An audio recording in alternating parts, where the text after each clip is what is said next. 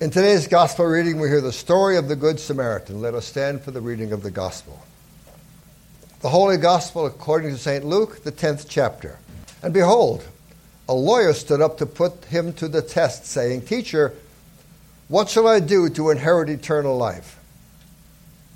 And he said to him, What is written in the law? How do you read? And he answered, You shall love the Lord your God with all your heart, and with all your soul, and with all your strength, and with all your mind, and your neighbor as yourself. And he said to him, You have answered correctly. Do this and you will live. But he, desiring to justify him, said to Jesus, And who is my neighbor? And Jesus answered, A man was going down from Jerusalem to Jericho, and he fell among robbers who stripped him and beat him and departed, leaving him half dead. Now, by chance, a priest was going down that road, and when he saw him, he passed by on the other side. So likewise a Levite, when he came to the place and saw him, passed by on the other side. But a Samaritan, as he journeyed, came to where he was, and when he saw him, he had compassion. And he went to him and bound up his wounds, pouring on oil and wine. Then he set him on his own animal and brought him to an inn and took care of him. And the next day he took out two denarii and gave them to the innkeeper, saying, Take care of him, and whatever more you spend, I will repay you when I come back. Which of these three do you think proved to be a neighbor to the man who fell among the robbers? He said to him, The one who showed him mercy. And Jesus said to him, You go and do likewise. This is the gospel of the Lord. We know that um, the basic teaching of Jesus was about the kingdom of God. We, we saw that last week, that Jesus, the, the fundamental teaching of Jesus was about the kingdom of God. He would say, the kingdom of God is, is like this, the kingdom of God is like that.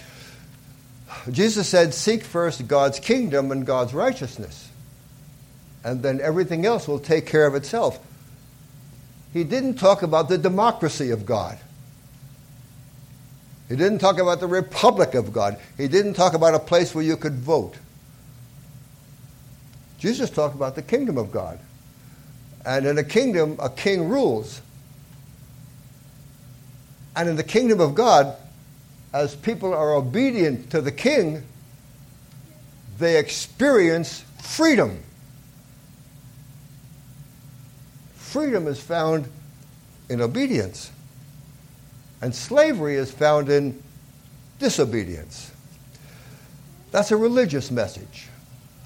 But Jesus didn't always preach a religious message. He didn't always preach about a person's relationship to God. Sometimes, sometimes Jesus talked about what it means to be a human being.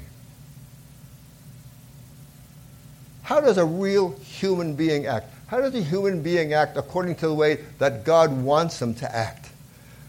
And one of the teachings about Jesus, that Jesus had about being a human being is found today in the story of the Good Samaritan.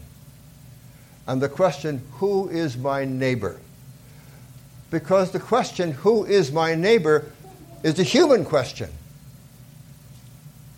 It's a question that can be asked in every society, in every religion, at every age. The question is, who is my neighbor?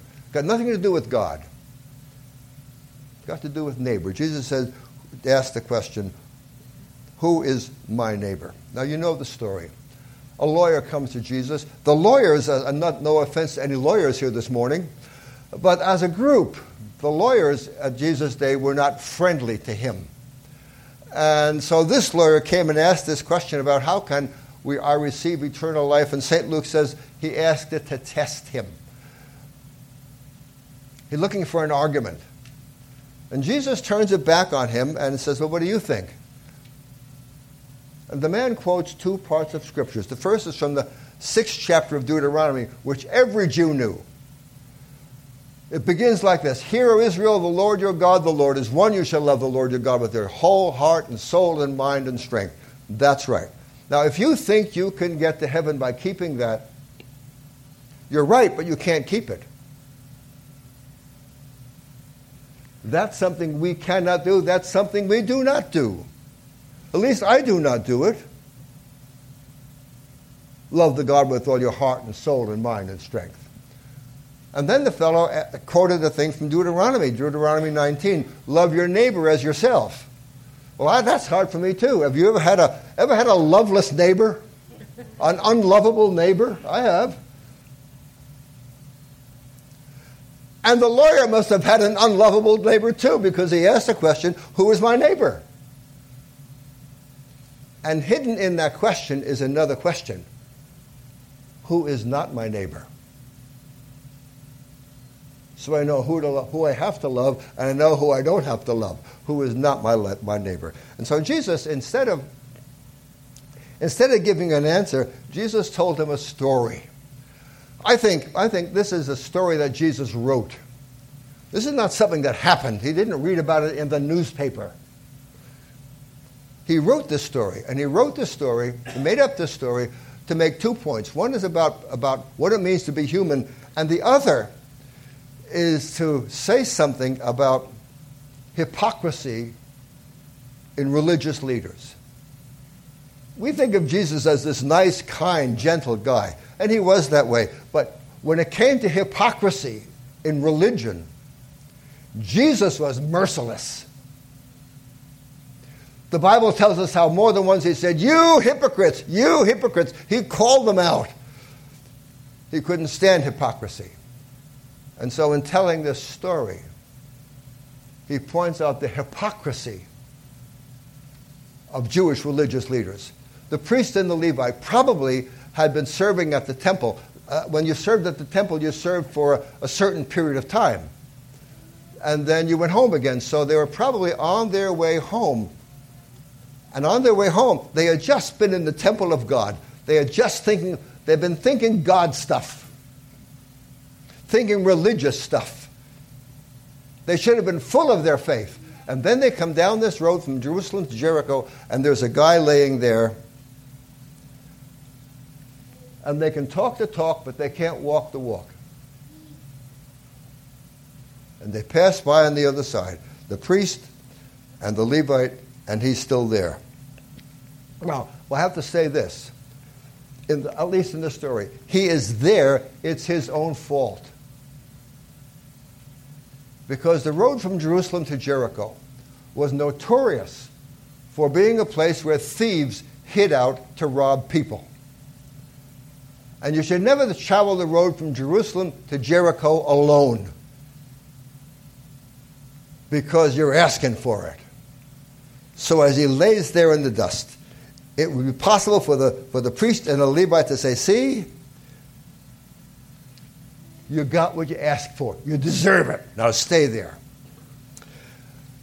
And then comes this Samaritan.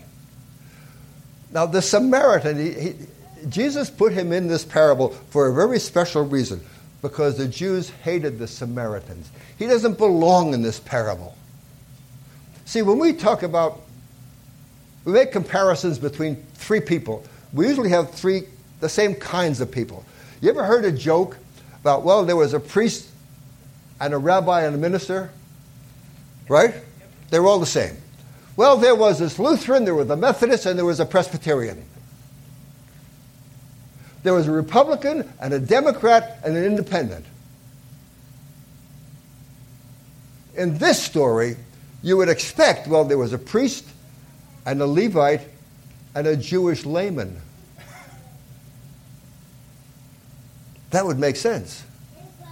But instead, you have a priest, a Levite, and a Samaritan. That's like saying there was a Lutheran and a Presbyterian and a garbage man. A Republican, a Democrat, and a fiddle player. He doesn't belong there. And to put a, but to put a Samaritan there, just as like rubbing your fingernails across a blackboard. Because the Jews hated the Samaritans. They just didn't like them at all.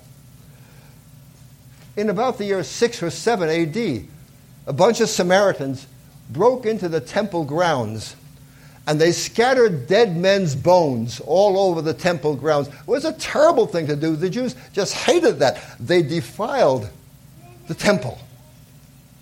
And the animosity between Jews and Samaritans was hundreds of years old, and all of a sudden, all of a sudden, Jesus has a Samaritan as the hero of this story. And it, it shouldn't be. When we lived in Salzburg, I met a lady once from Iraq, and she was an educator. And she told me what wonderful things Saddam Hussein had done for her school. How he had built up the school, how he had been nice to that school. And I didn't want to hear that.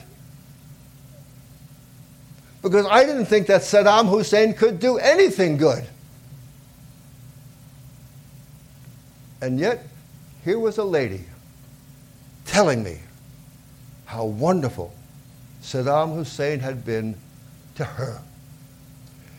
In the same way, the Jews just wouldn't want to hear about how wonderful this Samaritan had been. And the question is what was there in the Samaritan that made him human when the priest of the Levite were not human? And the thing that made the Samaritan a human being was compassion. Jesus said he saw him and he had compassion on him. He had sympathy for him. He felt bad toward him. Now, when we, when we talk about sympathy and things like that, we say it touches you in your heart. It just touched me in my heart. In the Greek language, it says it touched me in my gut. And the word to have compassion is to be touched in the gut.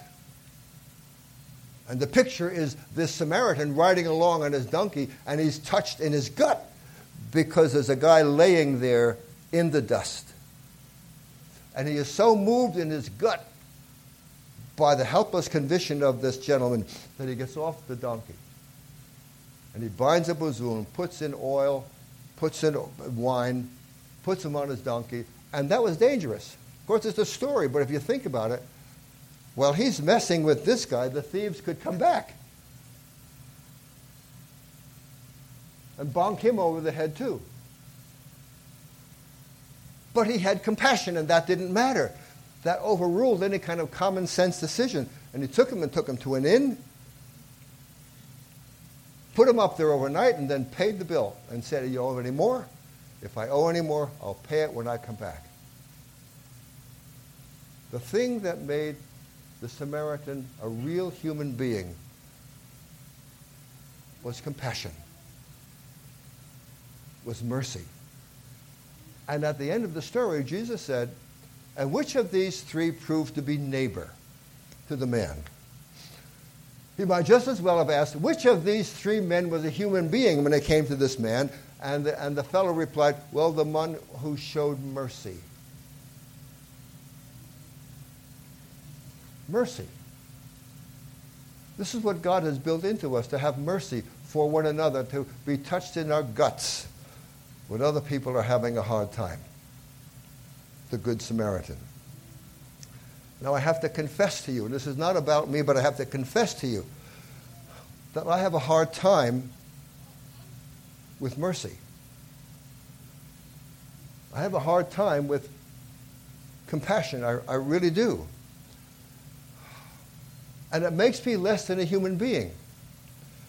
When we lived in Sao Paulo, on the main street, the Paulista, the main street in Sao Paulo, the main business street, people were living on the street. They had mattresses on the street in front of, of wonderful buildings where rich, rich people worked, and they were there on the street, men and women and children, with their hands out. and we walk by. People walk by. I felt guilty walking by, but I walked by anyway.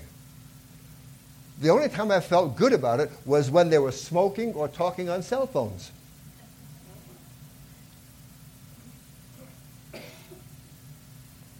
And I wondered how many more of those folks smoked and had cell phones, but just didn't show it. When I had the church in Rogers, people would come to our church and, and tell me sad, sad stories about how they need all this help. And I knew, I knew that they had been to the church down the street telling the same story and hitting church after church after church. And I heard so many sad stories that I, I had compassion fatigue. You know compassion fatigue, Marilyn? You just run out of compassion. You're just tired of showing compassion. And I have that problem.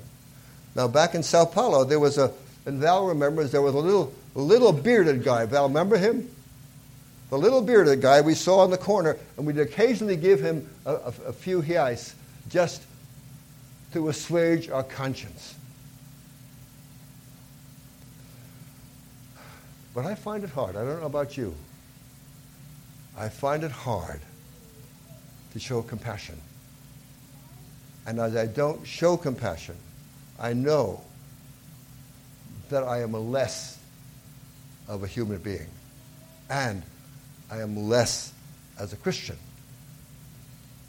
And I struggle with it because I sure don't want to give people money for drugs. I don't want to waste what God has given me.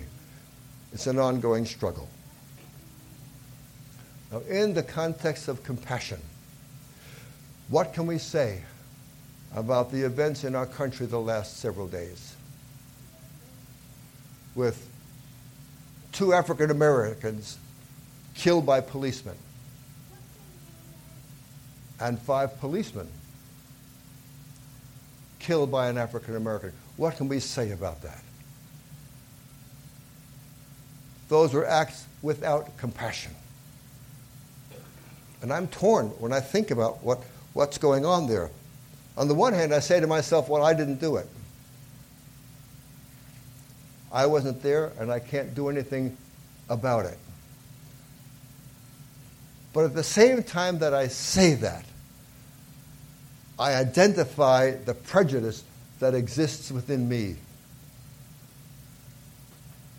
Because events like that expose my prejudices to myself.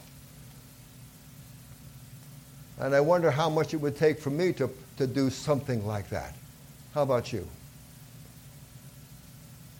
My guess is that most of us have prejudices within ourselves to, within ourselves to force against somebody. And we bury them until events like this bring them to the surface.